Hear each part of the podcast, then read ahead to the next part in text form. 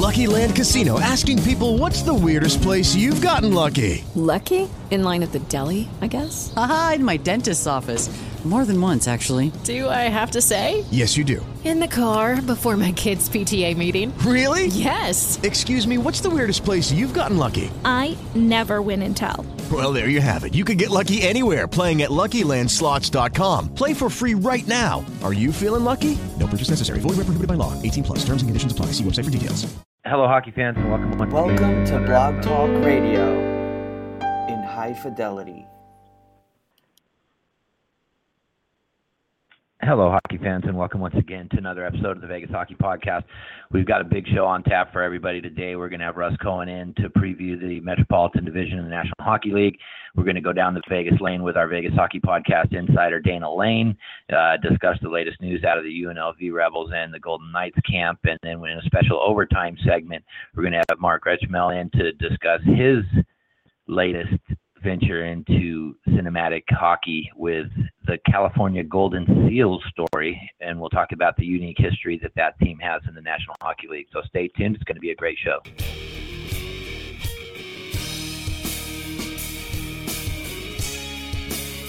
Hello, hockey fans, and welcome once again to the Vegas Hockey Podcast. I'm Mark Warner, along with Chris Lisa. we are now going to be affiliated with the inaugural launch of the Hockey Writers podcast page over at thehockeywriters.com. We're talking with JD Styles from Cali Sports News, reporting live from the Stanley Cup Finals. And today we're being joined by the first general manager in Las Vegas franchise history, George McPhee. with Pat Quinn, you know, might be the finest man I've ever met in my life. This is the Vegas Hockey Podcast. We're talking with Clint Malarchuk. There's something about George McPhee that everybody says is a good pick. This is the Vegas Hockey Podcast, and we're talking with Dana Lane, play-by-play voice of the UNLV Rebel hockey team and owner of Dana Lane Sports. Joining us now is Matt Pryor of thehockeywriters.com. He's coming to us from the Dallas Stars training camp.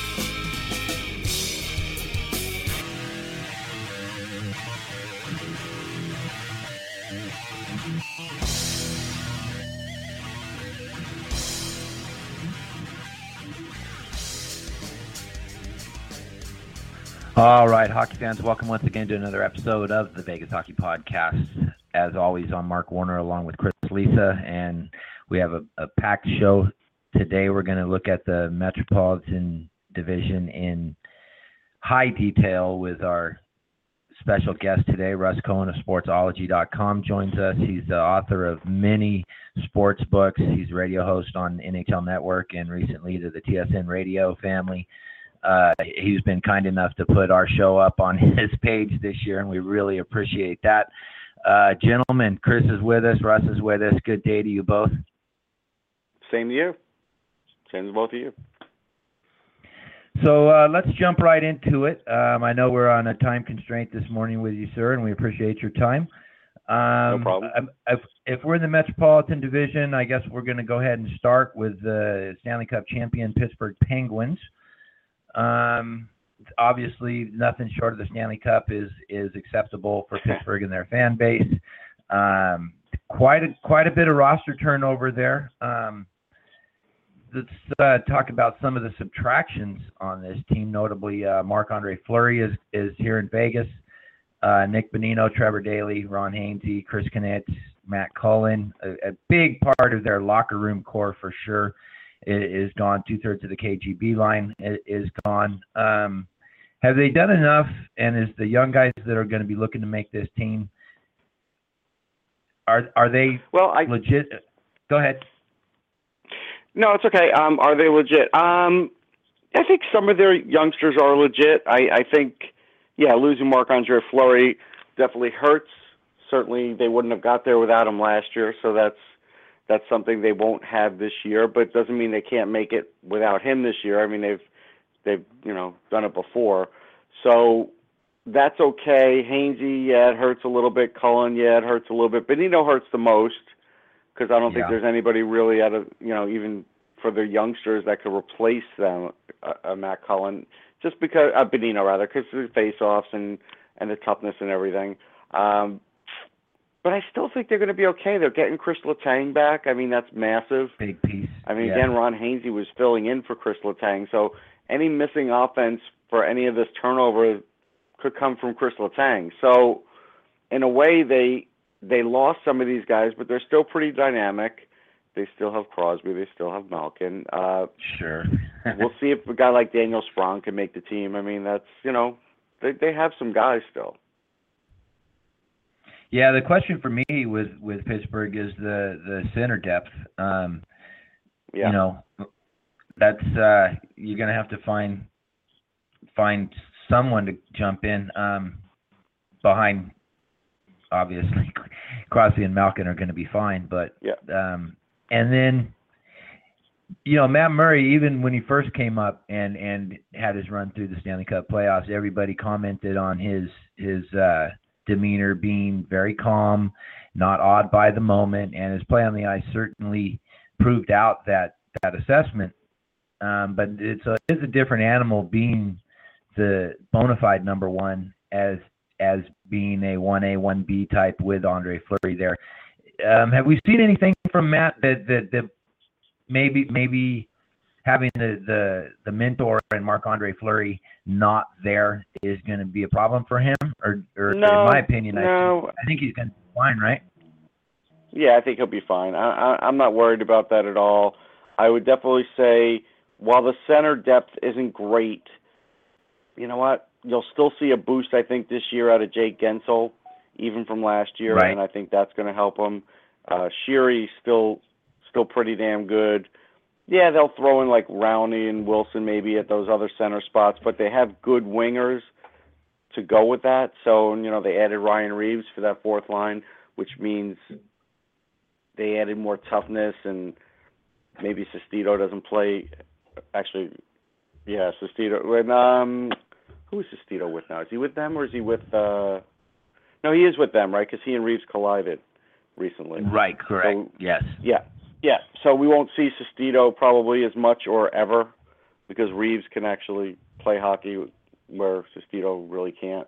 So I think I think they'll be okay. I mean, defensively, even that third pairing with with Maatta and Hunwick is fine.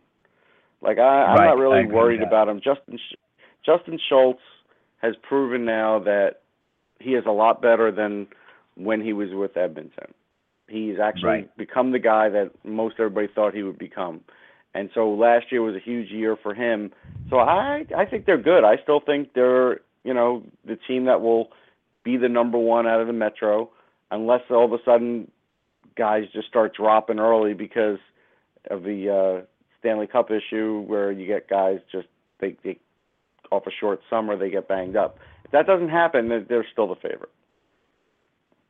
Okay. Okay. Well, let me bring in Chris. Um, Mhm. Chris Chris writes for the IonIsles.com, as everybody knows, and uh, is is a lifetime lifetime Long Islander. So um, let's let's jump over to the Islanders and bring Chris into the show. Chris. Hey, Russ, great to have you on the show. So, Thanks. uh, you know, to me, Russ, uh, the Isles are a very one of the most interesting teams in the league. Uh, you know, if things certain don't go right or certain things go wrong, I can see a repeat of last year of just missing the playoffs. But Mhm. if things come together, and one of the many hats that you wear is you also appear on the Hockey Buzz webcast, and I read this morning uh, Eklund's uh, blog on his surprise East team that he thinks is going to have a big season is the Islanders, and that was music to uh, many people on Long Island out here. So, what has to happen for the the glass half full versus uh, versus what you're concerned about with the Islanders? A kind of a big picture about them, and if you can, in your Okay. answer, um, being the prospect guru that you are, and you and one other person I, I go to for prospects, in terms of the roles, what you see out of Barzal, Ho-Sang, and both of you in terms of this year. And everyone should know that even though Russ went astray somehow in his childhood, he is a native son of Long Island. So uh, I'll leave you with that. You with it, that. it wasn't that I went astray. It was that the Rangers were there before the Islanders. So when I lived on the island, the Islanders didn't exist, and I started watching hockey the year before the Islanders came into existence. So literally, it was just a year away. Otherwise, it, it could have been a different story. But anyhow, uh, and I really got killed during high school when when, when the Islanders were great. So it was it, it was not fun to sort of live that out. But I don't know about the Islanders because I don't feel as confident as what you read this morning from Eck because my problem is I think the John Tavares situation is a little bit of a black cloud in the locker room. And and I think it's going to be one of those things where you know nobody's going to talk about it. We're not going to talk about it. Nobody's going to ask him about it. But the arena thing's going to be talked about all year and as a result it puts him in, uh, basically in a state of flux. So what I think will happen with John Tavares is the same thing that happened with Steve Stamkos. I think he will ride out the season, then he will court everybody in free agency, and then he'll make that final decision. And I think that is not going to bode well for a great year this year. Now, as far as impact from some of the other guys, yeah, Barzal will definitely have impact. Now, you know, I I like going to roster resource and looking at their stuff. They're, they're suggesting Barzal is going to be a fourth line center. I don't think the Islanders should make Matt Barzal a fourth line center. I don't think that helps anybody. If I would rather see them pair him on the third line as a winger and let him and let him get a lot more ice time, at least if they're going to stick with Cizikas at center. So that's what I would do, but we'll see. If they're going to do it, they're going to do it. I don't, I don't know how that's going to roll yet. Uh, Ho-Sang is going to be interesting because again, he has all the talent in the world. We have to see if he could put it all together, and we have to see if he could just stay composed on the ice. Because his biggest thing is just when when all of a sudden he goes off the rails penalty wise, then that affects his game. Otherwise, I think he'll be fine. So I think that helps them, and I think offensively they are pretty good. But I do think there's a little bit of a black cloud. Defensively, I think they're fine. I, I really, I like their pairings. I like the guys they have. I don't know where Ryan Pulock's fitting in though, and that that worries me. To me, he should be fitting in there, and you know, some some places don't have him fitting in. But if it's if it's really a situation where if I'm going to decide that I'm having to play on a given night, Hickey, Seidenberg, and Pulak, well then Hickey and Seidenberg are going to start splitting time because I got to get Pulock in there. I got to play him on the second power play. I got to have that shot on my power play. If I if they don't, I'm going to sort of shake my head a little and kind of wondering what Doug Weight's doing there. Dal Colle's another one where, you know, he looks good right now, and so at the end of the day, can Dal Cole crack the lineup? Yeah, I think there's there's definitely a way he can crack the lineup. I mean, if, if he has to crack the lineup at the expense of, uh, expense of someone like Jason Chimera, then so be it. I mean, you easily could put him in instead of Cal Clutterbuck, but for whatever reason, because he's a character guy, whatever, they traded a lot for him. He's going to play a lot of games, even if he doesn't score many goals. They like him in the room. I get it. Chimera does give him speed, but you know what? If Dal Colle is is ready, he'll give him a lot more. And so I kind of wonder where Dal Colle fits in this, if he does. Uh, last quick point on them is uh, how do you feel about Doug Weight in terms of you know managing uh, those situations you brought up, and I'm sure he's very aware of uh, the point you brought up about T- uh, Tavares as well, and making sure that he can do the best he can given that situation. Yeah, he's powerless in the in the Tavares part. So so there's nothing he could do with that. But I thought he handled the team really well last year, and was worthy of, of coming back. And and so I think he helped their power play a bit. I think he is open to having young guys make the team, and I think that's a positive. Where Jack started to become pretty closed about young guys making the team. He was worried about his job, and you know, anytime you have a coach worried about your job, they're always going to fall back to that default with the veterans, and that always worries me. So I, I think you're fine with with weight in there, and I don't think he's a, a hindrance at all. I like the fact that they have Scott Gomez. I was I, I said hello to Scott Gomez the other day actually when uh, during the rookie game when the Flyers played the Islanders. Islanders won that game. Uh, it was fun to see him, and I think he'll he'll be a positive influence. So I think I think those things are right, but I think at the end of the day, the way the Metro is, unless they're having like this unbelievable season, I think they're going to come up a little short for the playoffs. That's I- gotta I hurt, Chris. Eck put a smile. Eck Eck put a smile on my face this morning, and Russ, Russ took it away. All I'm right. sorry, Russ I, I, I'm just off. being realistic. I know. No, Well, I here's the thing. can I look at it this way. I, think they I look at it this way. I, go ahead. if you take off your orange glasses for a minute and you say, are they better than the Rangers, Pittsburgh, Washington, or Columbus? That's your that's what you have to answer. Uh, I, I, like I said, I they try to. I always try to take my glasses off, uh, orange glasses off. But I, I really do believe that they're an intriguing team from the standpoint of I can easily see them just missing the playoffs like last year, or I could Yeah. see them landing second or third in the Metro if if everything kind of came together because they are they're Sure. one of the deeper teams in the league. Uh, you know, uh, I you know I grant you about the point about Tavares, but he's got to he's a smart cookie. He has to know that, so he's got to do everything He does. can to help that. He is the captain of the team as well. So I don't think it'll uh, affect I lo- his play, but it doesn't mean Right. there won't affect teammates' play. Right, and I and I think Weight is good with the young players, and I think they will they will push that. So, like I said, I can easily see them, I- and I hope I'm not being a cop out here, but uh, there are a few teams in the league where, like Winnipeg, I could see them having a really strong season, and I could see them just coming up a bit short. So, those teams to me are really intriguing, and the depth that Pittsburgh and Washington got hit with, uh, loss, you know, I think could open the door. uh, Not that they're not going to make the playoffs, but they're not going to have 115, 120 points. So, No, no, I agree with that. I- I agree with that. I will say this though, as far as Winnipeg goes, I think Mason will actually get them in the playoffs. Remember, he had the 10-game winning streak for the Flyers. yeah, The only reason Steve Mason's not playing for Philly now is because Dave Hakstol doesn't like him. They just there Right. was there was a, a clash there, and he always went to Neuwirth over Mason. But anytime the Flyers were successful with those two goalies, it was really always because of Mason. So I think I think Winnipeg's got a little bit more going than the Islanders, but not much. But again, right. They're in a tough, tough. they're in a tough too, spot yeah. too. Yeah. All right, Mark. So I think you wanted to hit uh, Russ with Columbus. Yeah, well, I want to go to the to the to the Blue Jackets next, and they're another they're another intriguing team. Uh, 108 points last season. Um, they did a little bit of roster shakeup. Uh, the the big addition, obviously, being the bread man, bringing Panarin in, Sods out, uh, a couple other Yeah. pieces going both ways in that trade.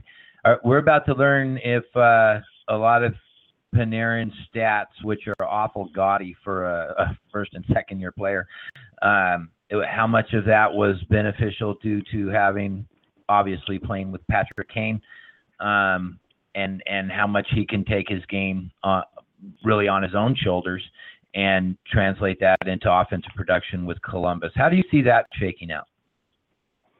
Well, I, I think Alexander Wennberg plays the game at a pretty high level, and so I don't think it's and and Nick Foligno's a, a good going after the puck kind of guy and puck possession guy too, and and has scored you know a decent amount of goals in his own right. Not not a star or anything, but but a real good player. So I think the pace will still be good, and I think the Wennberg Panarin connection will be very strong. I mean, will he have some point drop off? Yeah, he might, because Patrick Kane's Patrick Kane.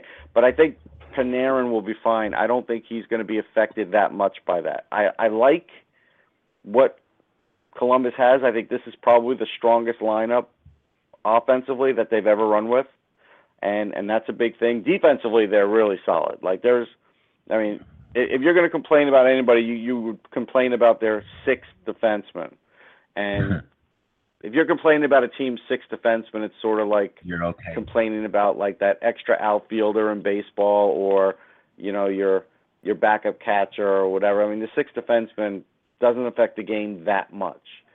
So I love what they have on defense. I think it's great. I'm glad they didn't get rid of Ryan Murray in a trade. So all that looks good. Now, offensively, the big boost for them, besides Panarin, really could be Pierre Luc Dubois. He had two goals last night he he had a spectacular World Juniors from a perspective that he didn't score a lot of points. Everybody sort of just keeps thinking that you know points are everything, and that's how you're going to determine a guy's success. But what I looked at Right. to determine his success was that he was playing well at center, which is what they want him to be. And on this team, he could be a third line center.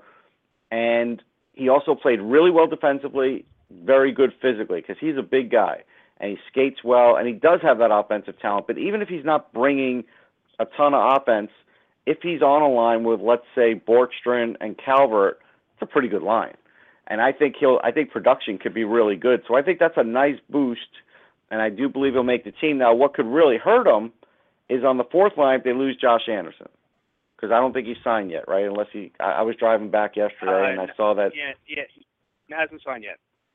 right? So he's threatening to now go to the KHL or Europe, and if they lose him, that that'll be a little bit of a blow, because he really is a, a nice player. Now, who would they fill in that spot? It's a good question.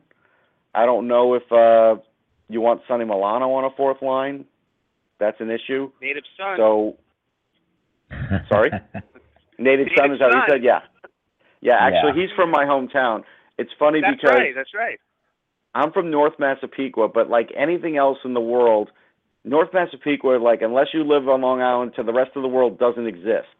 So what ends up happening is everybody gets defaulted to Massapequa because you know the Yep. Seinfelds from there and and the Baldwins Yep. and everything else. And I had to battle that also for you know my whole childhood. But he's actually from North Massapequa, and that's where I'm from. So it is fun. But again, I don't know if I'm putting him on the fourth line, right? So that's so that's where they could hurt get hurt a little bit on the fourth line. If that doesn't happen, maybe Tyler Motte is the guy that and I like Tyler Motte a lot and I think Chicago did lose something when they when they lost him. So maybe Tyler Motte, even though he is a center, maybe they throw him on the wing. That's possible. And and then maybe that'll be okay. But again, Josh Anderson's a real good player. The season depends on Bob. We know that. If he gets hurt, it's a problem. Although I, I really do think their goaltending situation is fine. I love Korpisalo, so I think he's one of the best backups in the league. Actually, the fact that John Tortorella actually likes both of these goalies is a miracle.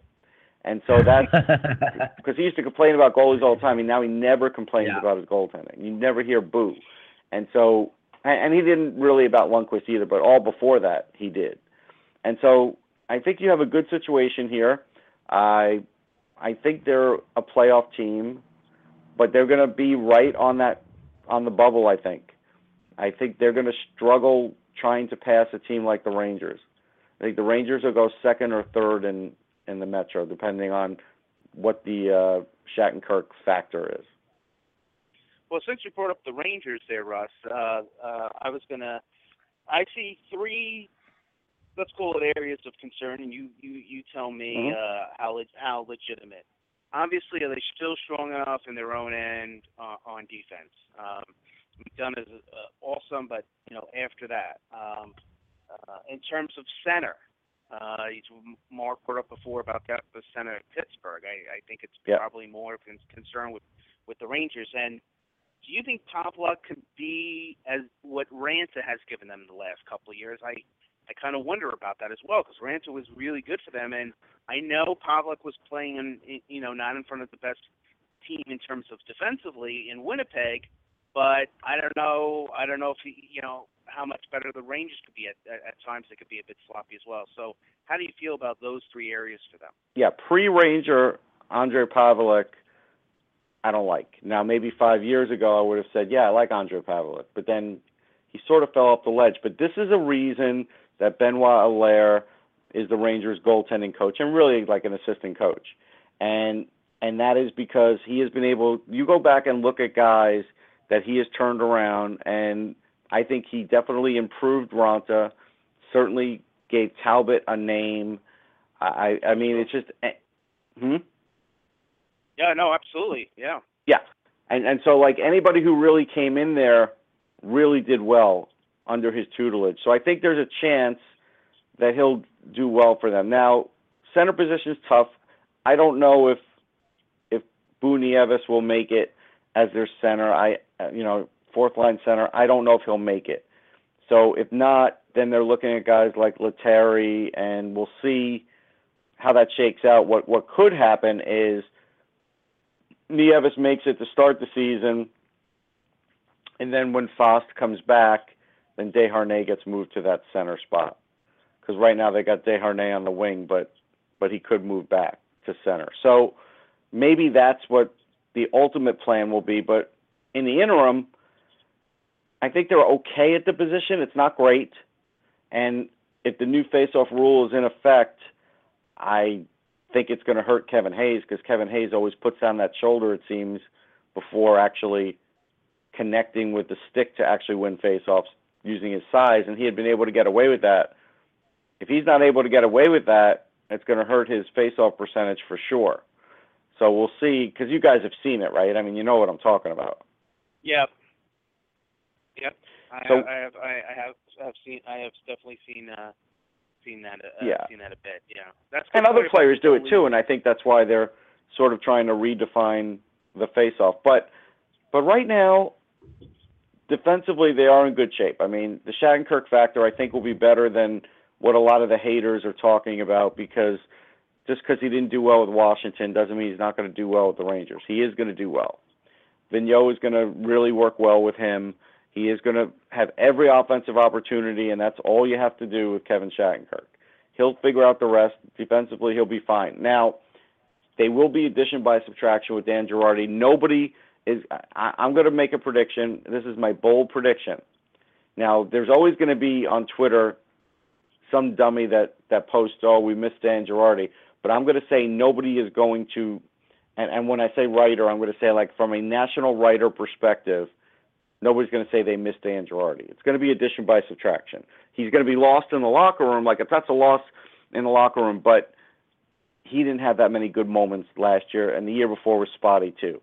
So I think just not having him there is fine. Now, what will be the sticking point is Nick Holden now will be the whipping boy. If he doesn't have like 11 goals like he did last year, his defense was awful in the playoffs. Now, this year, he is their number six. And this is, of course, assuming Marc Staal makes the team, even though Vigneault sort of put him on the hot seat by saying, you might not make it. Who knows if he'll even, you know, be on the starting lineup. So, so, but I think he will. I don't think they have a choice. So I think uh, unless Bereglazov will really impress them, the Russian kid they brought in, I, I don't think Staal's going anywhere. At least not right away. Now he could play himself out of a job. He could, and if that happens, that's fine. Look, we're going to see a better year out of Brady Skjei, and he had a great year. Like he was close to being a Calder candidate. So that's a big boost for them too. And right now, where you see like Staal listed as a second pairing defenseman, I'm not sure about that. Marc Staal may start the year on third pair, and they may start Brady Skjei on the second pair. And that's what I would do. I would put Shane Smith together and and go with that, and not worry about the third pair as much, because I got to start getting Skjei more action, more shots, a little bit of power play, because I'm going to get more points out of him. And so that's they're in a good spot with that. Uh, the backup goaltending, look, if I know the Rangers had that great run with Cam Talbot, but most years that does not happen for a team. And if you lose your starting goalie, it's sort of like the NFL. You're you're not going to be in good shape. So they can't worry about that. They'll have Buchnevich back. If he's healthy, an interesting line of Buchnevich, Zibanejad, and Kreider will be fun to watch. Now, will they miss Derek Stepan? Sure. But they're not going to miss him in the faceoff circle. He was average to below average, and he wasn't a top line center, but he got forced into that job. We know that. Zibanejad at least is a bigger guy. Now, that's a pretty big, strong line with those three young guys. And so that's something where that could really be a catalyst for them, or it could be really a struggling point. But I think they started to get back to making sure that they got at least two or three stretch passes a game to Kreider to give him some open ice opportunities on goalies. If they can do that every game, Kreider's goal jump, you know, total will jump again, and and that's what they do need to do. Second line, Nash, Hayes, Zuccarello. That's a really great line. Now, this is the last year of Rick Nash. He's not going anywhere. They're not trading him. He's just going to fade away from the Rangers. We'll see what he has in him. He's not going to score 40 goals, and I can't tell you he's going to score 25. Like I just don't know what Nash will do, but at least on the second line there, there is continuity. and I do like the way that line plays together. Third line, you know, looking at Grabner, Miller, and Desharnais, I don't expect Grabner to have the same kind of year last year. For the for the same reason he couldn't bury those breakaways with Toronto and buried every one of them with the Rangers, it'll probably come back to earth a little. But the team's good. I mean, McDonagh and Shattenkirk, that's a lot of teams would kill to have that first pairing on defense, and I think that's going to be a key to the season.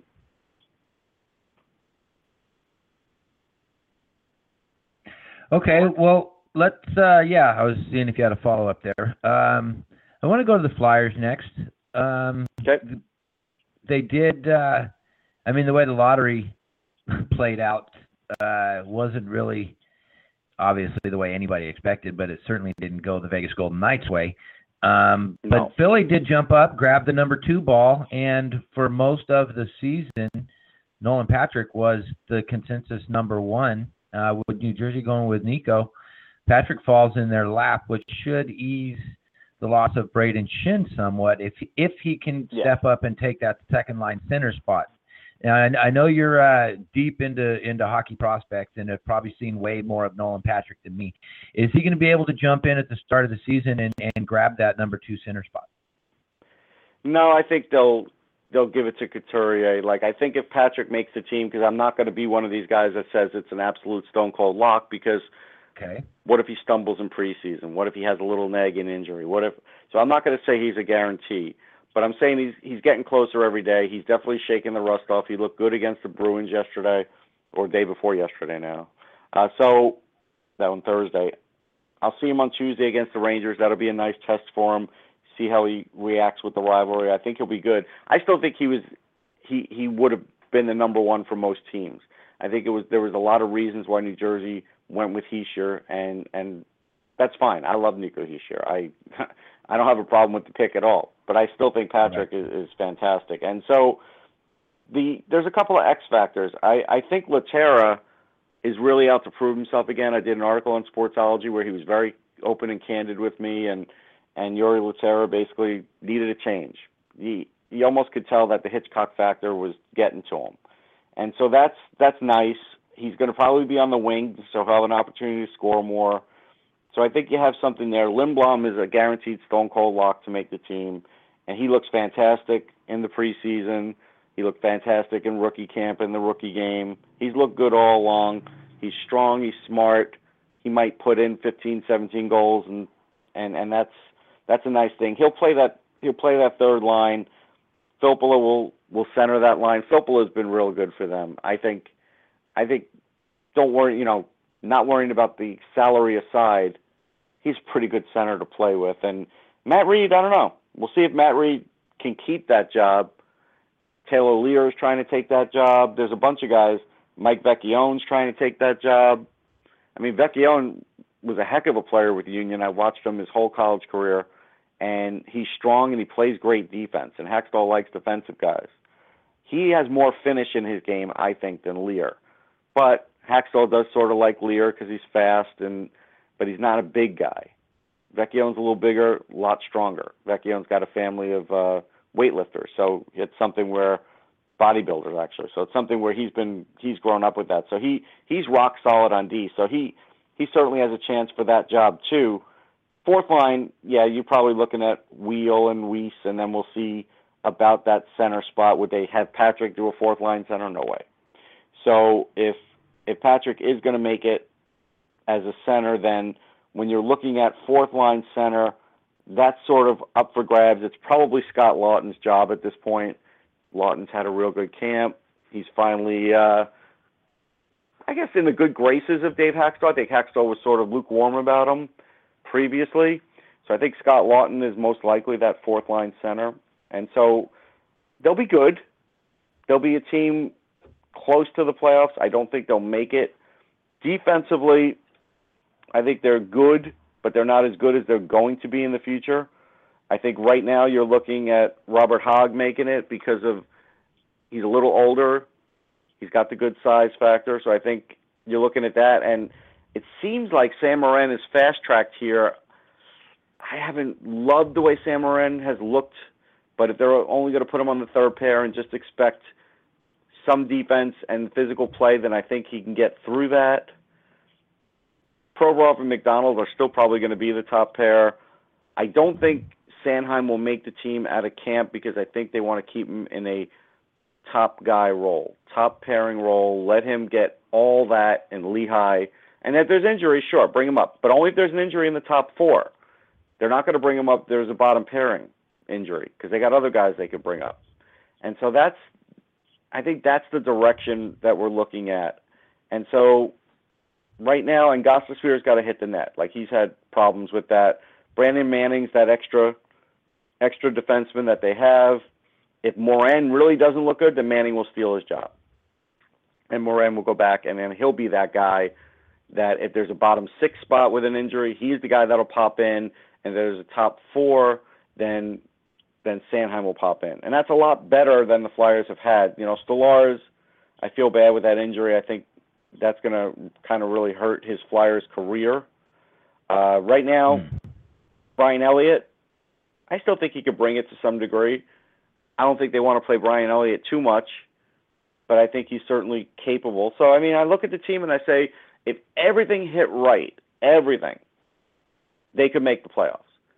But everything has to hit right, and it didn't all hit right last year. And so, and when it did all hit right, they made the playoffs. What in the last game of the season? So, we'll see. It might come down to that again.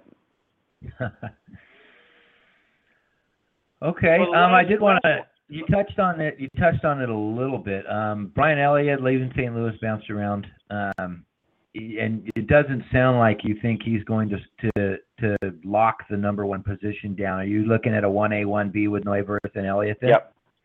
Yes, I believe that much the, the same case, way that uh, Mason and Neuwirth uh, went back and forth Yep. too. Well, but here's the thing. So, but last year, if you remember, most of us thought, hey, Mason's going to start the year, and they started with Neuwirth.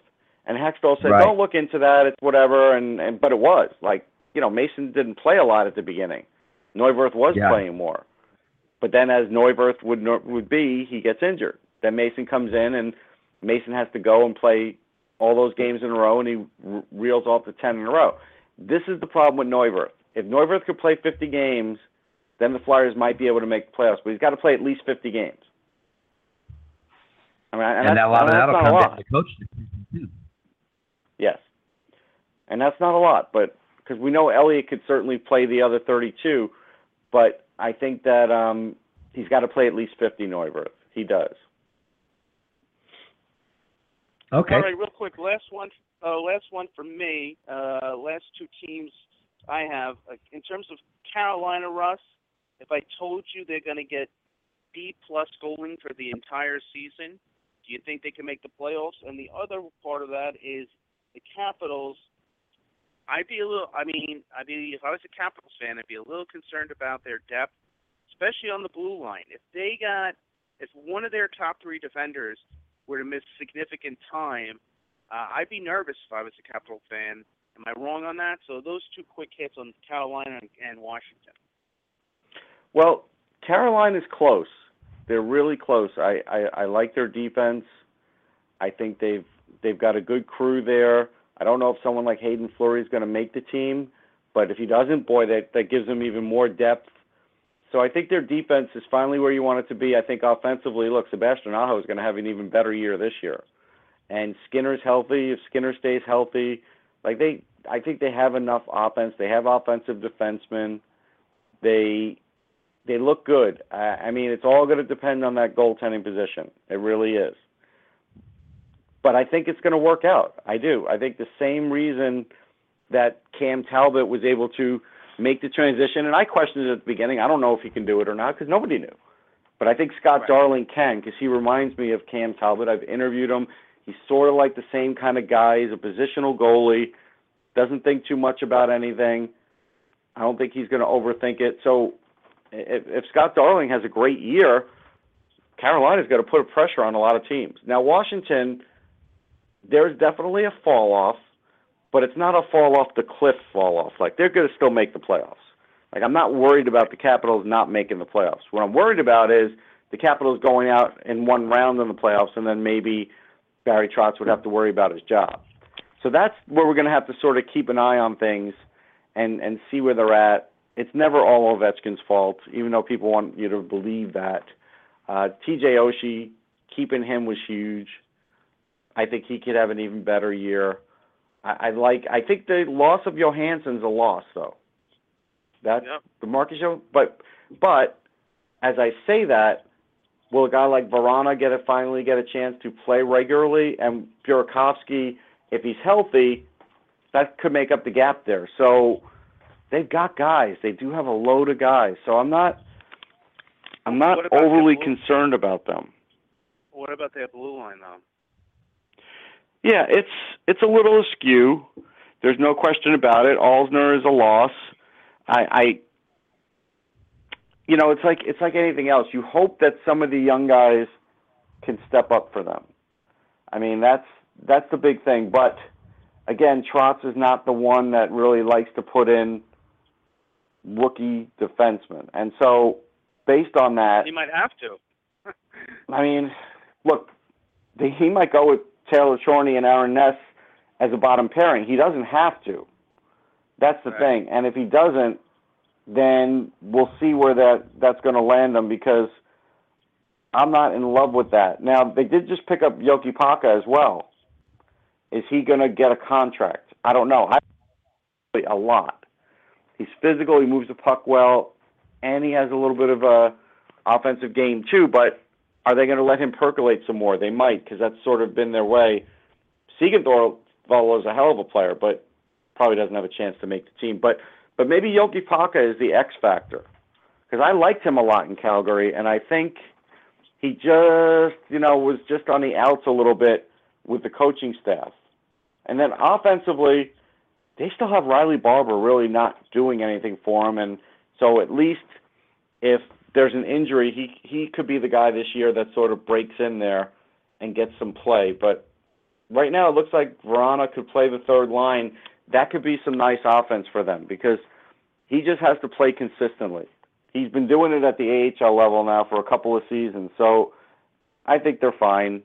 But I don't know if they're a Stanley Cup team. Yeah, for me, You know, if they- Niskanen, and Noloff, they got to stay healthy. I mean, Yes. they can miss a game here and there, but uh, I agree with you. I, I will say this: I wouldn't be surprised if they fell to a wild card team. I mean, it wouldn't shock me, but I think they'll do better than that. But but Orlov gets a bigger role this year, and I think with a bigger role, you're going to see more points out of him. I think that's going to help him too. Well, if they need more more veteran uh, defense for their for their bottom six, they could they could do their old general manager a huge favor and uh, take a couple of Georgia's extra defensemen out of Las Vegas for a couple of picks. I don't. think, Uh, I don't think they have the cap space. No, Ah, but you know, Las point. Vegas is not going to have all those guys after the trading deadline. You know, some of them are getting moved. Right. Yes. By the they trade got to get them yes. off the roster Yeah. before the season starts. They, uh, I'm looking at having to lose at least two or three of them before the start of the regular season. To be honest with you, um, they're they're holding 11 NHL contracts right now, and that what that could mean is the only the only guy that's waiver exempt right now is Shea Theodore, and you don't want to put him back in the AHL and do what the Ducks did to him and frustrate the kid. He's NHL ready. He's going to be our number one, the Knights' number one defenseman for for the next 10 years if if their plan works out. So I yeah, but but they still might send him back to start because of the numbers. they might have It's to. not impossible. yeah, Yeah. they might they might have to and, and unless they can move a couple of those guys even even put a, you know it might don't be surprised if a guy like Luca Sbisa just gets put on waivers and hope someone picks him up and then if he He quits- might, and then he might end up reporting to Chicago anyhow. Like I don't know how many exactly they could put in Chicago. I think they have to have like 11 guys or something minimum. Is that the right number? Some, I, I think that's correct So because of the shared affiliation, so if out of the 11 they can move three of them down there, that helps the problem. for sure for sure Yeah, Um, and real quick, Stoner would, uh, cle- and Stoner would clear waivers too. Yeah. That's true. That's true. Um, real quick, uh, the the Dev- Devils uh, la- last in the Mhm. East last season. Um, just just what do you expect out of Nico as the number one overall pick this year? Real quick, um, we're going to have Dana Lane coming in here in just about a minute or two. So, Um, not really much to, to look at in New Jersey, but a quick synopsis on Nico. No, I think Nico could could could get 20 goals and 50 points if things broke right. I, I I do love the fact that they have Will Butcher there, and I think if if Butcher gets on a power play with Hischier, if that could be a real nice thing because look, Damon Severson is nice and he's a decent player, but if Will Butcher is feeling comfortable at the NHL level, he could be a great power play guy. And so that's something where I think the Devils have really upgraded themselves and really could put a you know like a hurting and scare into teams. I think that's what the Devils will do this year. And and I think trying to corral Nico Hischier at times is going to be a chore, especially you're going to have him with Johansson. That's probably a pretty good pairing there. Or you're going to put him with Taylor Hall. I mean, it's up to them, but they're probably going to put him with Johansson to start on a second line. And if they do that, that's a pretty dangerous combo right there. I, I also think Pavel Zacha will have a big year. So I think they're going to cause some problems. Drew Stafford's a nice addition. Defensively, they're still a little weak, but they're they're getting better. I don't love the top pairing because I don't know if Andy Greene's a top pairing guy, but he's captain. They're going to do it that way, whatever. Uh, right. But Butcher and Santini's not a bad pairing though. If they go with those guys, that's actually a pretty good pairing. And and I do have a lot of faith in Butcher, and I think Hischier will be a guy that we talk about for at least part of the year for the Calder. I don't know if he'll stay in the race the whole year. Okay, Russ, tell everybody where like they can find your McAvoy stuff. and DeBrinket and stuff. Sorry. Tell everybody where they can find your stuff, sir.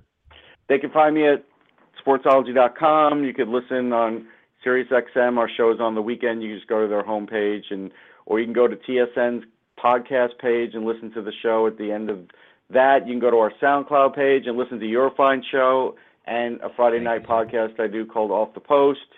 And if not, then I'll end up in other places before the end of the year too. All right, all right. Uh, top three in the division. Who you got? Top three in the division: Penguins, Rangers, Capitals. Okay, that's not a bad that's not a bad pick, sir. Thank you for spending some of your Saturday morning with us, sir. We really do appreciate it, and also the affiliation All right, guys. with the with the Sportsology page. Have a good day. And Yeah, thank it's fun. You so I'm excited. I, I, you know, I love your guys' show. Thanks, man. Really appreciate, it, Russ. that. Look forward to having you back. And ho- hopefully All you'll be good. Thanks, on the Mark. island. Thanks, Chris.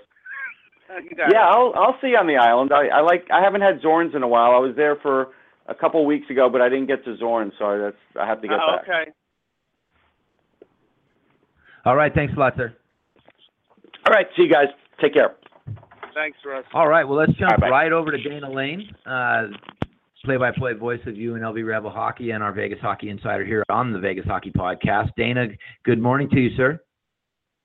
Hey, good morning. How are you? Beautiful day in Vegas. Oh, yeah. How about it? We're getting our first little hint of autumn this morning. Uh, yesterday we had a nice little wind change, changed the weather quite a bit. It's uh, just a little cool 95? outside. No, no, no. We're down towards the 70s, sir.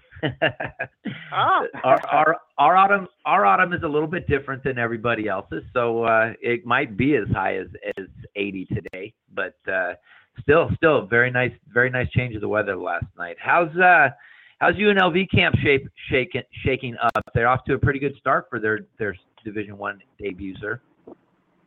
Yeah, absolutely. I mean, as we we uh, talked after one game last week, that beat Arizona State, and then came back and beat them again. So they started off two and zero. Uh, home opener last night at City National Arena, which I happen to be uh, sitting outside right now, uh, which probably looks strange to a lot of people.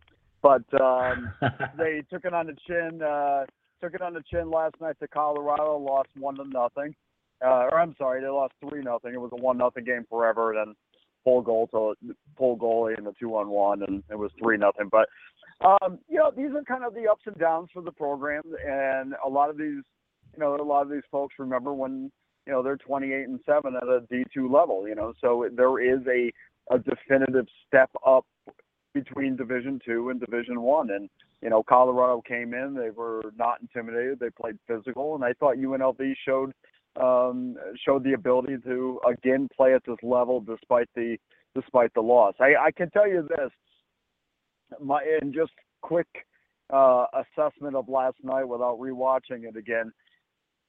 The passing has to be just a little bit quicker. There's a split second of thinking and looking, and that has to evolve into knowing, and and that's hockey IQ and knowing where everybody is and being able to cycle the pucks down low and get good scoring opportunities, getting pucks to the net. I mean, they they had you know 24, 25 shots on net last night. In fact, I think they had the the shot on goal advantage, but you know the problem is when you have a, a Colorado does, um, if, if you keep most teams to the perimeter, you're not going to be you're not going to find success. So today I think they're going to come out a lot more physical, getting pucks in the net and getting those dirty, greasy goals in front.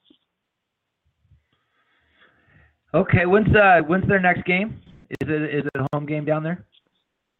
Yeah, yeah. Well, next game is, uh, which is the reason why I'm sitting out here, is today at 1:30 this afternoon. Um, and I will, t- I, I'll tell you this. Aside from the game, guys, if UNLV cannot see what's going on with their hockey program and the type of revenue that this thing potentially could generate, there was more people for I. I mean, this is club hockey, guys. Okay, so it, it's not intramural for sure, but you know, it's not Division three or Division one hockey. There was there had to be 11, 1,200 people at this game last night, standing room only Wow. at, at, at, inside the arena. And the fact of the matter is that there was more people at this game last night than I've seen at any 10 baseball games combined, and that's supposed to be a revenue sport. This is a revenue generating sport that I don't think UNLV quite grasped the, the magnitude and what they could bring to their university. Well, that's super good to hear. Uh, uh, I'm uh, it, today at 1:30. I might be able to pop in for a period or two. So uh, hopefully, I'll look look up there and and and say, be able to say hello to you for a little bit. I'm gonna go ahead and bring in Chris. He's got a couple of EGK questions to hit you with, Chris. Hey, Dana, great to have you back. Uh, Hey, Chris. On on the night, so what have you seen in camp with them in terms? I'm I'm very curious about the youngsters they got in expansion, and any youngsters in terms of the draft. Uh, anyone kind of sticking out and making their case and saying, "Hey, I should be on the opening night roster." Well, I think we talked about this last last week with Tyler Wong. I mean, he was a kid that you know stuck out to me in practice, and and yesterday or the day before when when the Knights decided to send a lot of their kids back, including Cody uh, Cody Glass, who's going back to his uh, junior team. Um, they decided to hang on for, to Tyler for a little bit, and I was very interested the other night. Unfortunately, none of us got to see it, uh, but he was in the starting lineup against the uh, against the San Jose Sharks, and the Sharks, you know, put a pretty pretty uh, good representation of what they will be on the ice that night. Um, and and in most part, you know, and we again we take these things with a grain of salt because until Marc Andre Fleury's in that, and you know they they have a real team out there. eh, It, it's hard to know what to take from all this, but the fact that he's still on on the roster and he will be in Anaheim uh, tomorrow night, you know, eh, or presumably we haven't had that roster uh, sent out yet, but you know, presumably he will be there. And I I just can't wait to see the evolution of this kid. Do I think he's going to make the roster? Ah, probably not. But this is really good experience, and by him sticking around, I think George McPhee and the brass for the uh, for the Golden Knights are saying you're you're really in our plans. We're we're very impressed with what you brought, and, and honestly, he's the one guy that has really stood out. Now, granted, against San Jose, you know he didn't have uh, you know he didn't have a hat trick, and you know didn't have uh, this sparkling effort for sure, but um, you know he, he put he gave uh, I think he had 12, 13 minutes, and I thought he accounted himself well from what I have heard, because again nobody decided to broadcast the game, but um, I love the kid. I really am excited for him and his future. And he's, I know everybody's kind of focused on Cody Glass, and Cody has settled in as camp has gone on. His hockey vision has gotten better every time I've seen him play, uh, both in practice and in in in the games. But uh, you know, for me, it's still Tyler Wong is is the guy that has the spotlight shining on him the brightest. And real quick before I hand you back to Mark, uh, have you heard any any latest rumblings in terms of a possible trade uh, that McPhee uh, could move a defenseman, and if so, uh, any particular names? Yeah, there's been no rumblings as far as that's concerned. I mean, McPhee has said from the beginning that they're going to let this thing play out in camp, and of course, you know, there's been some injuries around the league, so there's there's possibilities there. But um, you know, you just might be in a situation where you, you have to let, put these guys on waivers. I mean, that's that may be just what what they have. I, I I'm not sure if McPhee went into this thing thinking he was going to have um, the the glut of defensemen that he has at this point. I, I, I think he probably thought it'd be in the probably the uh, eight or nine range at this point rather than the 11 range. But um, you know, a move is going to have to make, or these guys are going to be put on waivers. So that's you know as simple as that. But you know, I guess that's uh, you kind of roll the dice a little bit with taking as many defensemen as possible. But no, I haven't heard anybody specifically that was in trade talks or somebody that's looking to get moved. I think, you know, we still have a little bit of time where McPhee can, you know, kind of see what happens with injuries around the league, and I think he's just waiting by his phone, waiting for somebody to call them. Uh, in the meantime, you know, you're out there showcasing these guys and getting them as much uh, much ice time as possible. But you know, a guy like Griffin Reinhart, I mean, if you want to throw a name out there, it's a guy that I've watched and have seen so far uh, early on yeah, he'd be a guy for me that just kind of is in the bottom mix. So, you know, maybe there's a market for him. Maybe a guy like that just goes on waivers, but he's the first one that comes to mind. Um, yeah, I don't think he. Defenseman, that's not very good. Clear waivers because one, he has small cap number. Two, he's still young, and I know his progression hasn't been what everyone has hoped for, both from you know, not so much with the Islanders, but when he went to Edmonton in that big trade but someone would take a chance on him being 22, 23 years of age. Maybe it just takes him a little bit longer. You know, again, we get spoiled with these youngsters. Uh, Johnny Boy- Boychuk, who's a stalwart defenseman with the, with the Bruins and now with the Islanders, top four guy. You know, he didn't reach the NHL until he was 25. So sometimes it takes a little bit longer. So a team really depleted on defense, such as, I mean, if I was Colorado, there's no way I, I would let him pass me on waivers with with the lack of defensemen I have and and see what we have uh, with him. So uh, someone like him, I can't see clearing waivers. Some of the guys making some money, uh, some yes, and some maybe. I would say. Yeah, I mean maybe not clearing waivers. I mean for sure, but you know, I mean you you you can't carry eleven defensemen, and he. No, I, yeah, you're right. You know, I mean he's the guy right now that you know, looks a little out of place. And yeah, granted, the age is certainly there. I mean, that's you're absolutely correct about that. But we've seen him in a couple a couple stops now where, you know, look, I his reputation is he just has not gotten the teams have not gotten out of him what they thought that they would, and I, I can clearly see why why that is early on. So. You know, if I'm ranking defensemen, he would definitely be on my bottom as far as uh, uh, as far as guys I would want, you know, in my organization. And you know what, Dana? At the end of the day, I mean, look, Edmonton didn't have a lot to offer. Neither did Vancouver. For sure. So at the end of the yeah. and at the if at the end of the day they took Reinhart and Sbisa, and you know they wind up somewhere else, uh, you know, because no one got hurt during camp, and you didn't have any you know depth problems. I mean, that's just how the cookie crumbles. That's that, that's fine. Yeah. I mean, uh, no harm, no foul. It's not, yeah, a, it's not a negative against even with Sbisa, I mean, the guy's out there and he's taking a bunch of shifts, and I, you know, I think he took 26 shifts the other night, uh, or two games ago against Colorado, and um, you know they're out there definitely showcasing him, that's for sure.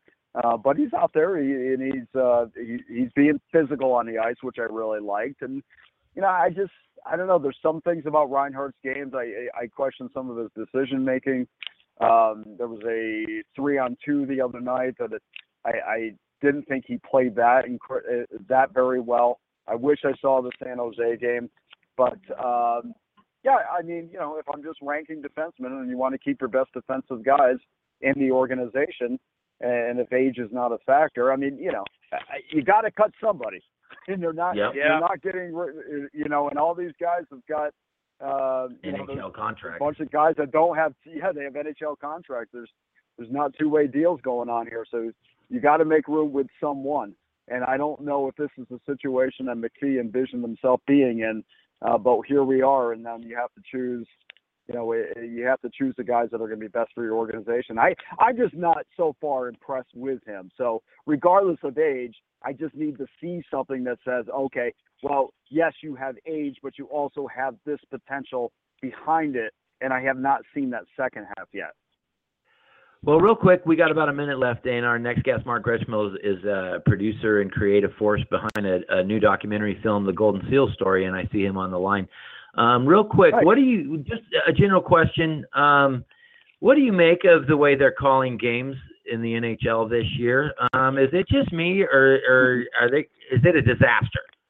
Because I don't want to well, see eight hope. five on threes in every game, and I don't think uh, a face off – violation, even if it's the second consecutive yeah. one, with somebody already in the box, is worthy of a, of another two minute penalty to throw teams on five on threes. I I, I want to get your take on it, but I really don't like it, or, or the way they're calling flashing.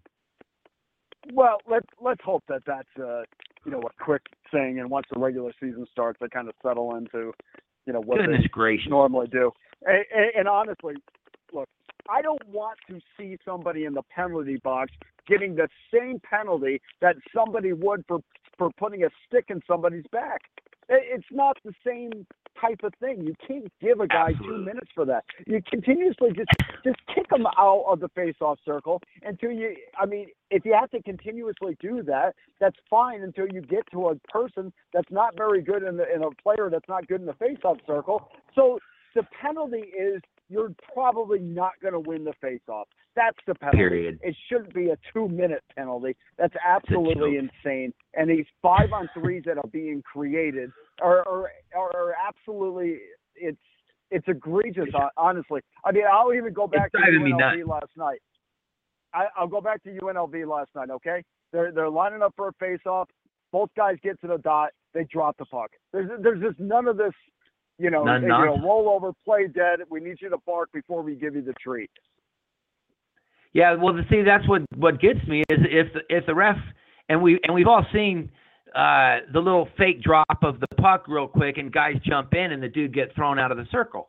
Um, it's putting too much power in the ref's hands to create a power play. First of all, um, if he comes in and he has a hiccup when he drops the puck and someone moves, then he throws him out of the circle. The, guy's skate touches the line uh, in the next attempt, and he's in the box for two minutes. It's it's just it, and it's slowing the game down. I know that it, most likely they want to get more five on threes, more more power play time, and increase scoring. It's always been the the goal of the league to increase yeah. scoring, and this seems like a very manufactured way to get it. Now nobody wants to see somebody's finger hanging off their hand because of a slash, but if you have a one hand, I was sure. watching. um I think it was the Boston game, and the the defenseman's bringing it out of the zone, and the the Boston forward just does his 180, and he's tracking the defenseman up the boards. One hand on his stick, he bumps the guy's hip, and and it's I mean it's a stick check, it's a stick tap, it's not slashing. He got two minutes in the box for tapping the guy on with one hand on his stick. That's it. It's it. It, it doesn't benefit. It, to me, it slows the game down. It breaks up the continuity industry that's that's being shift to shift to shift throughout the game. And and if they're doing this in the preseason to try and send a message that the slashing is going to get cut down, we're going to clean the face-offs. That's fine. If they cannot continue to call games like this through the regular season, or I'm gonna lose my mind. Yeah, I mean, I think that there is a, you know, there there's a, um, I don't know. I think you have to use your head a little bit on these things, and um, you know, I don't think every cross check is the same. You know, I, I think, you know, if you're putting your stick into somebody's back, but you're not extending your arms, you're not doing it with any kind of force, I don't think that's a cross check. So they're, and they're certainly not going to cr- call that, even though by definition that's a cross check. I mean, it's like you've got to use your head with some of these rules and these five on threes because guys are getting thrown out of a face-off circle. It, it looks ridiculous. It looks ticky-tack and it looks Mickey Mouse, to be honest with you. Well, I'm glad we're on the Speak- same page with that. Speaking of Mickey Mouse, I'll be down in Anaheim for the game tomorrow. Okay, good. I want to get. Uh, I want to follow your Twitter feed at Dana Lane NHL. Uh, I'm sure you'll be live tweeting as much of the game as you can. Um, Yes, sir. Sir, we got to let you go this week. Um, we'll be in touch throughout the week, and we'll talk to you next weekend, sir. Thanks for coming in. All right, guys. Have a good day. Thank you for having me. Yep. And now I want to bring in a very special guest in our overtime segment today, uh, Mark Greczmiel. And I believe I'm getting the last name correct. Correct me if I'm not. He's put together a pretty interesting documentary about the California Golden Seals and the story behind their their little unique piece of National Hockey League history there, as, as short lived as it was. Mark, welcome to the show, sir, and thank you for taking the time out of your Saturday to join us. Hey, Russ, thank you so much. I'm glad, glad to be part of the show. Um, well, I wanted to just start real quick. Uh, what what it was that uh, inspired you to create this this little neat piece of history? Why why tell the story of a of a defunct team that played nine seasons starting in 1967. You know, a, a team yeah. that was more, more famous for wearing white ice skates and trying out orange pucks and uh, had a crazy owner, made disastrous trades that cost them Guy Lafleur. A team that uh, was involved with things like uh, the the only on ice death in a National Hockey League uh, game. Uh, you know, they had every they had everything from uh, people involved like Bing Crosby, Tom Hanks, even the Hells Angels with the team, and, and future superstars that they lost like uh, Reggie Leach and Charlie Simmer. So uh, I, I thought it was a story that needed to be told, and and part of the reason is I'm a transplanted Canadian, and when I was uh, uh, nine years old, uh, we were li- living in the uh, San Francisco Bay Area, and the new NHL hockey team, uh, the the Oakland uh, Seals, started playing uh, at the nearby Oakland Coliseum. So uh, my dad would take my brothers and I for for nine seasons. We would go to games, and uh, there were a lot of a lot of downs, uh, a few ups, and uh, uh, you know it was it was a, really memorable. It made me taught me to love hockey, and uh, I always thought their their bizarre story needed to be told.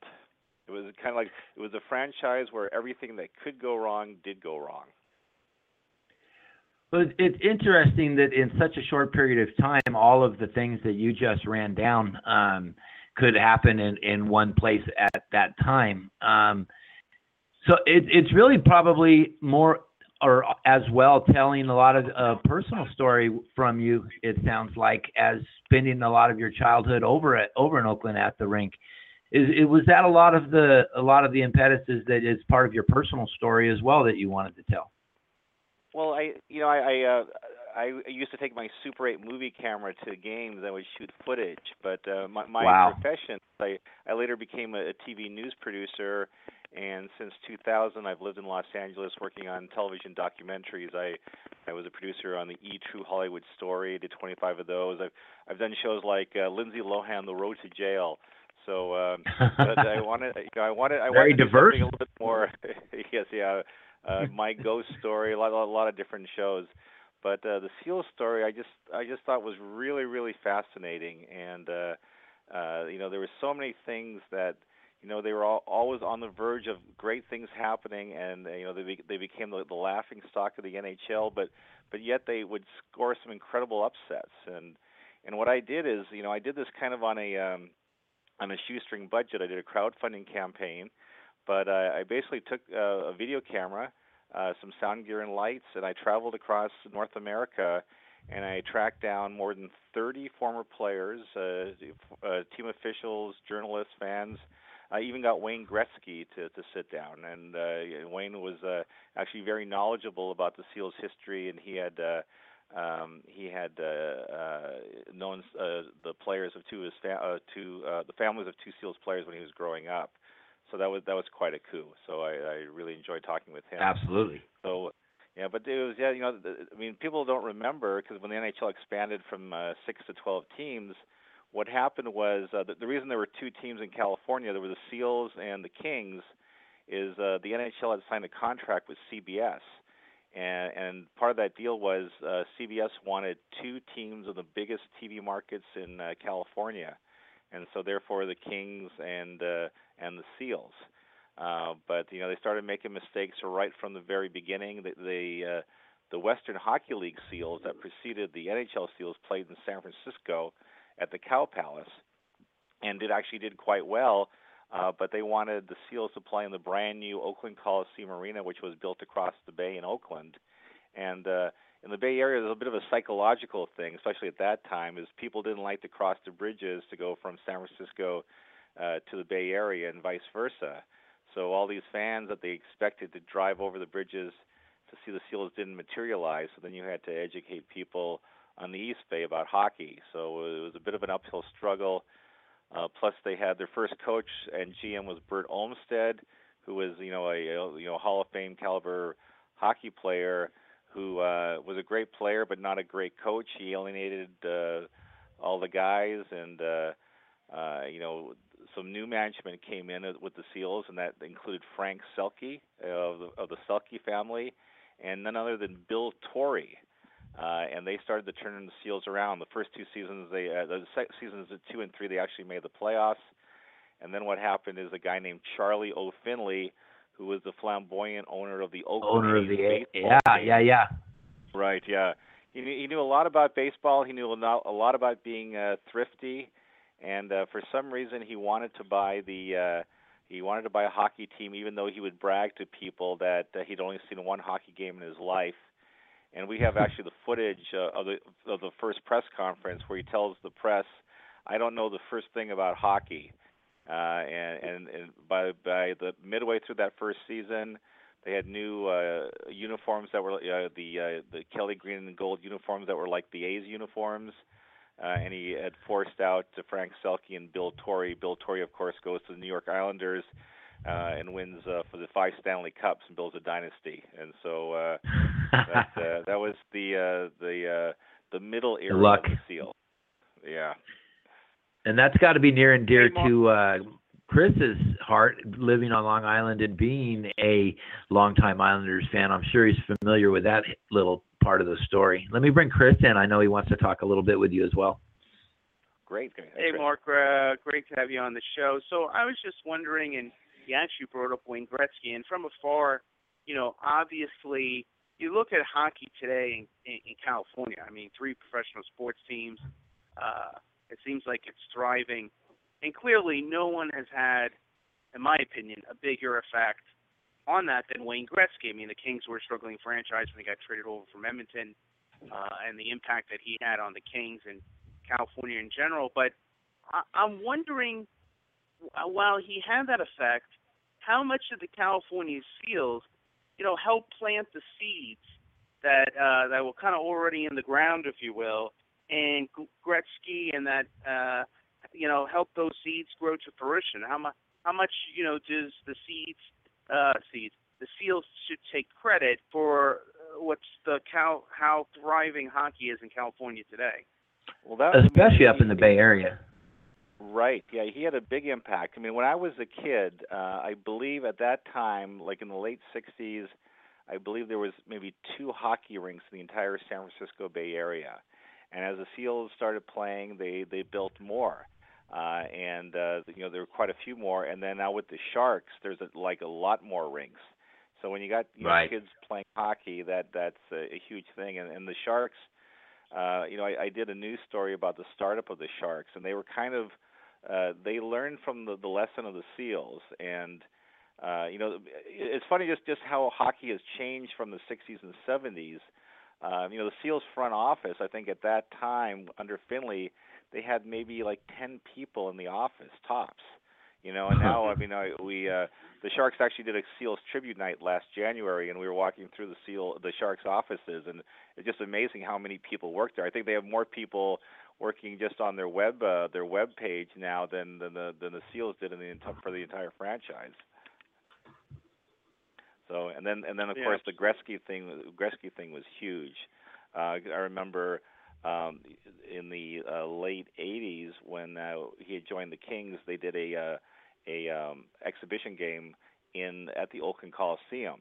And that was the first hockey game I believe at the uh, the Coliseum since the Seals had left, and it was a sellout. You know, and and you know, and I actually used the part of the interview that I did with him at that time where he talks about how he hopes that they bring hockey back to Northern California.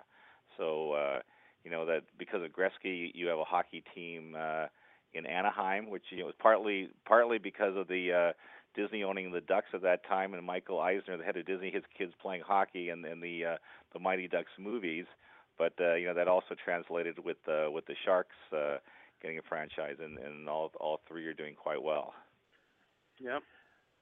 Well, I think one thing that the Vegas Golden Knights have uh, done done very well, and maybe it's a lesson learned from from from that exact situation, is that almost from day one, and certainly more so now, they've built a couple rinks in town. They absorbed the Las Vegas Storm, which was our junior team, and made them the junior knights. They've even even as far as dragging Marc Andre Fleury into the community the day after he was selected in the expansion draft and trotting him around to four different schools where he was hosting uh, hockey camps for the kids in the gymnasium, then 100 15 degree weather in the middle of June. Um, right. And and you know you could have uh, you know excused Andre Fleury to want to do his little wave on the stage and then get out of town, get back to his family. Uh, just won a Stanley Cup the week before, um, and and certainly it would have been excusable for him to check out for a little bit.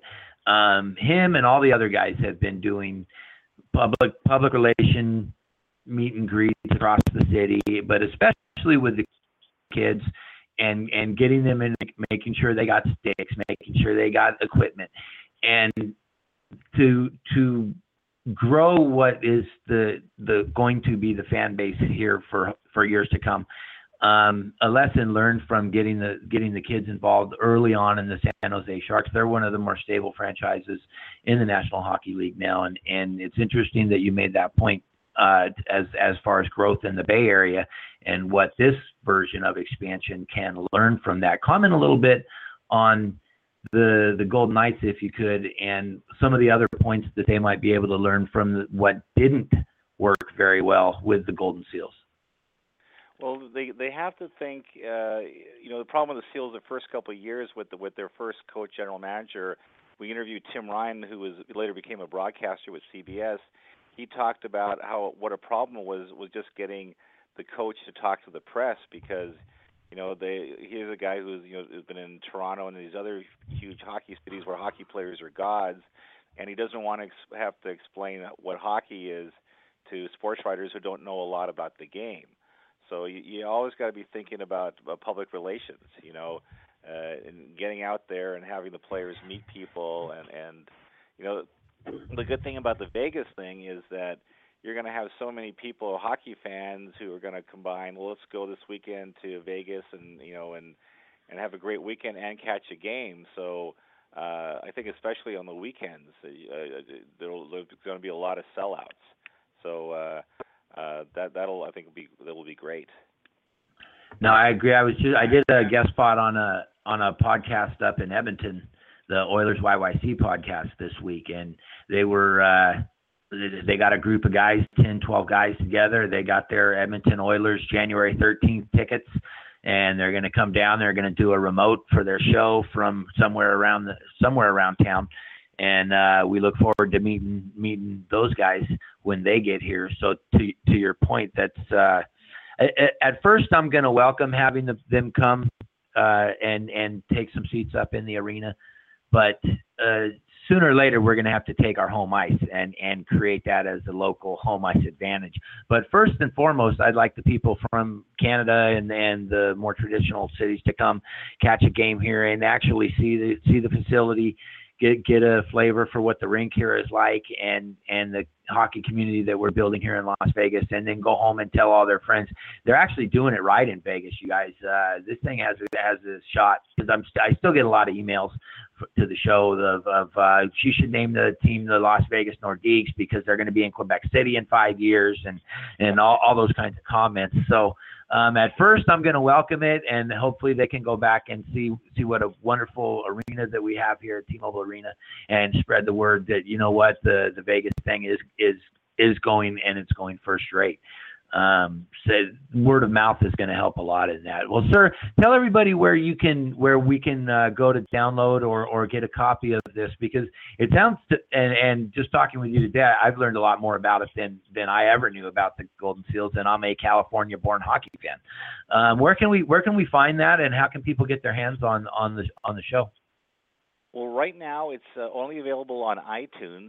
So if you uh, go to iTunes and it's called the California Golden Seals Story, uh, and the film is also on Facebook. If you go to the California Golden Seals documentary, there's a, Uh, there's there's clips if you go to YouTube. There's a lot of preview clips, the trailer, uh, the the, um, the the the link on um, on uh, iTunes also has a link to the trailer of the film. It's it's a 97 minute documentary, and uh, you know some we we got some incredible footage. You know we got found all this old news footage that hadn't been seen in 40 years.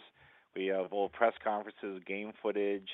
Uh, we interviewed. I don't know if you know a guy by the name of Crazy George. He was a professional cheerleader. He's I think in his 70s now, but he was famous for going all around North America and and uh, banging his drum at games. He actually Okay. um, he started with with the Seals doing at, at their games. We have rare footage. We have the the memorable night. A woman, uh, the Seals, to get publicity, they hired the the girlfriend of the stick boy to skate nude across the ice so uh, they get the media coverage. We actually we have we have actually Super 8 film of that uh, and a photo. Uh, so just there's just some wild stories, you know, just a, a whole different era. You know, the Seals were the first team uh, back in an era when when sports teams flew in coach. Uh, Charlie Finley actually uh, um, uh, flew them first class, so they had a lot of adventures uh, getting drunk in the upstairs lounge of a 747. Uh, you know, there's just uh, there's a story about how uh, they're coming back from Boston. They bought all these lobsters and let the lobsters loose on the airplane. Um, there's you know there's the whole history of the World Hockey Association when that started, and the Seals uh, when they were on this on the verge of becoming a playoff team, they lost more players to the WHA than any other hockey team. And then there's uh, when the Seals uh, right again when they were on the verge of of becoming a, a, gr- a very good hockey team, they wind up moving to Cleveland uh, because of a, a failed arena uh, that they wanted to build. So it's a, it's a, just a, a, a really really incredible story and and uh, uh, you know a look at a odd period of time in the NHL. Well, well, sir, we appreciate you coming on and spending some time with us this morning. We're going to have to jump into a break here, but thank you, thank you again for for coming on and sharing this piece of National Hockey League history. It's been uh, it's been a real pleasure talking with you, sir. Thank you so much. Thank you so much for having me on, and, and, and good luck with with your new team. All right, I appreciate it. Th- Ladies and gentlemen, Mark Greczmiel, the creative force behind the Golden Seals. The California Golden Seals story is what it's called, and you can find find that as as he said on iTunes and go on Facebook, check it out. I'm gonna go on iTunes and I'm gonna pull the link up and and I'll tweet that out on our at Vegas Hockey Pod Twitter feed, and I'll I'll put something up to it at VegasHockeyPodcast.com as well. Uh, that's pretty crazy, all the stuff that that could happen in such a short period of time, Chris. Uh, yeah, I, I, it should be a very intriguing story. I think people will find it uh, pretty fascinating. So, uh, documentaries are great. I'm a big, big, big fan of them. Uh, uh, they they they really suck me in as long and it does. The topic could be almost anything from sports to something serious or political or whatnot. So, uh, you know, so we're gonna wrap up the show now. Um, uh, first and foremost, uh, let me just say that again, you can find our show at sportsology.com. Go to the uh, the radio tab, and uh, uh, you, I think you go under the given month, or you could just search Vegas Hockey Podcast. Uh, so that's Russ Cohen's site, who was on and gave us a good 45 minutes today. It's always great having Russ. He's uh, very in depth. Hundred percent. knowledge. Uh, yeah, he's great. He's he's tremendous. Uh, and also Grandstand Sports. So uh, you could find that. Uh, you can find Grandstand Sports at the grandstandsportsnetwork.com. Again, uh, you know, just click under shows. You can find the Vegas Hockey Podcast. Next week, uh, we're doing the Pacific Division, so we're going to do a couple of different things. One, we'll have Dana Lane on, and of course, we're going to basically get a quick update on UNLV with him as always, but then get his pre- his thoughts in in terms of preview of uh, the Vegas Golden Knights season, uh, upcoming season, and then me and Mark are going to do our own segment, going back and forth, our thoughts on the upcoming Golden Knights season, what to expect, and then we're going to have good old JD Styles from Cali Sports News to preview the Pacific as a whole. So should be a fun show. And uh, you know, with that, we'll uh, we'll end the show with the Metro predictions. Uh, your I'll go first. Uh, and Sounds good. I'll include the well, I'm going to include the wild cards. Because we did the Atlantic last week. But I'll start with the Metro. Uh, third place, I have Pittsburgh. Uh, Pittsburgh is one of the top teams in the East, no doubt. Uh, they took a big hit in depth, uh, especially you know they don't have two number one goalies anymore. Uh, Antti Niemi probably will be okay uh, as a backup. Uh, you know, in addition to the depth hit that they took uh, in terms of uh, you know running the gauntlet two straight years of winning the Stanley Cup, it has to take its toll. Don't get me wrong; they're the kind of team like it, it, to me, it's not going to matter what seed they are come the playoffs. So Right. when I say that, you know, some people are like, "Oh my God, you, how dare you pick Pittsburgh third? Uh, and not that they're going to Settle down. Off, but I just, yeah, I think just, uh, yeah, I mean, I think they'll be fine. I think if you know, again, the difference between finishing second and third could be two or three points, uh, maybe one Right. point. So I, I think they could find themselves with 102, 103 points uh, because of that. And again, uh, they're going to be uh, a team to reckon with, and I'm sure um, they'll load up uh, at the trade deadline to try to get some couple key veterans that they lost. Uh, second place, this is going to be a bull pick of mine, and I don't have my orange glasses on. Uh, I like the Uh-oh. Islanders. Uh, I think Here I think go. they're a deep team. I think they're a hungry team. Uh, reminds me of a couple of years ago or three years ago where they had a good season and then missed the playoffs. And ironically, that year they missed the playoffs because of a bad start. Uh, they got a lot of talent on this team, both young and in their prime, and some good veterans.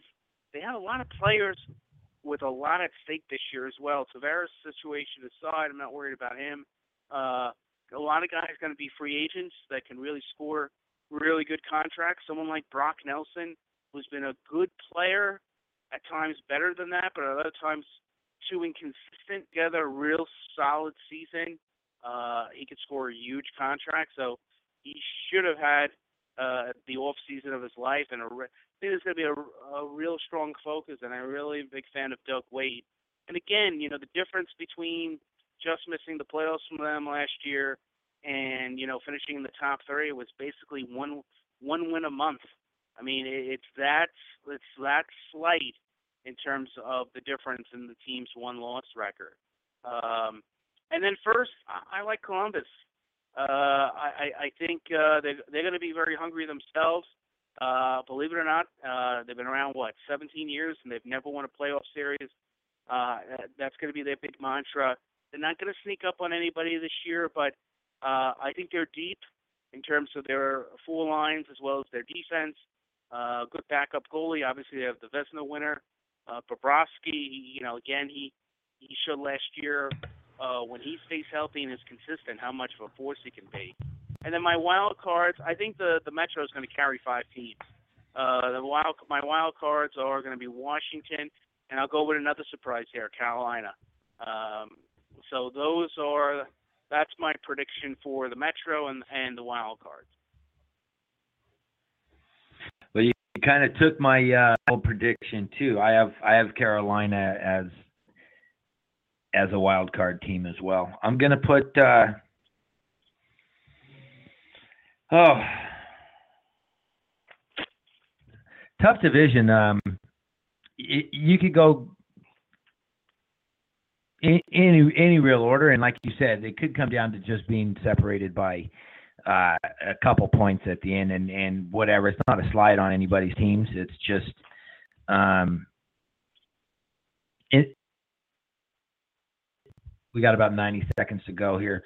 Uh, I don't think anybody really jumps up from their point totals last year, and I think Pitt had 111 and Columbus 108, and Washington had 122.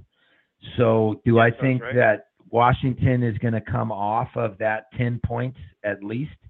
Um, I I don't know. I don't know if they are. Um, um, I'm gonna go Washington one in the division. I'm gonna say they stick they stick Okay. with it. I love Holtby. Um, I think that a lot of them will have a chip on their so, so, so shoulders this year to prove that they haven't lost too much. I'm gonna go Penguins second. I'm gonna stick. Uh, you know what? Same order as last year, and I'll I'll go with uh, my second wild card.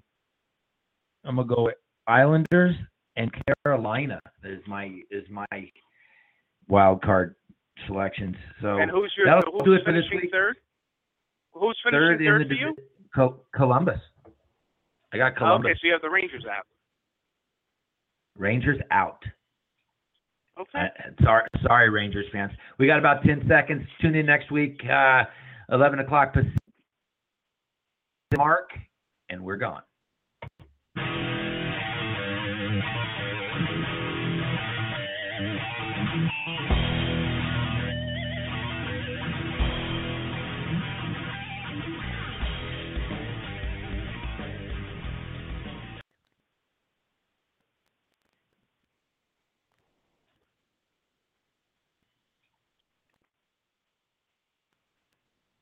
With the Lucky Land slots, you can get lucky just about anywhere. This is your captain speaking. Uh, we've got clear runway and the weather's fine, but we're just going to circle up here a while and uh, get lucky. No, no, nothing like that. It's just these cash prizes add up quick. So I suggest you sit back, keep your tray table upright, and start getting lucky. Play for free at LuckyLandSlots.com. Are you feeling lucky? No purchase necessary. Void where prohibited by law. 18 plus terms and conditions apply. See website for details.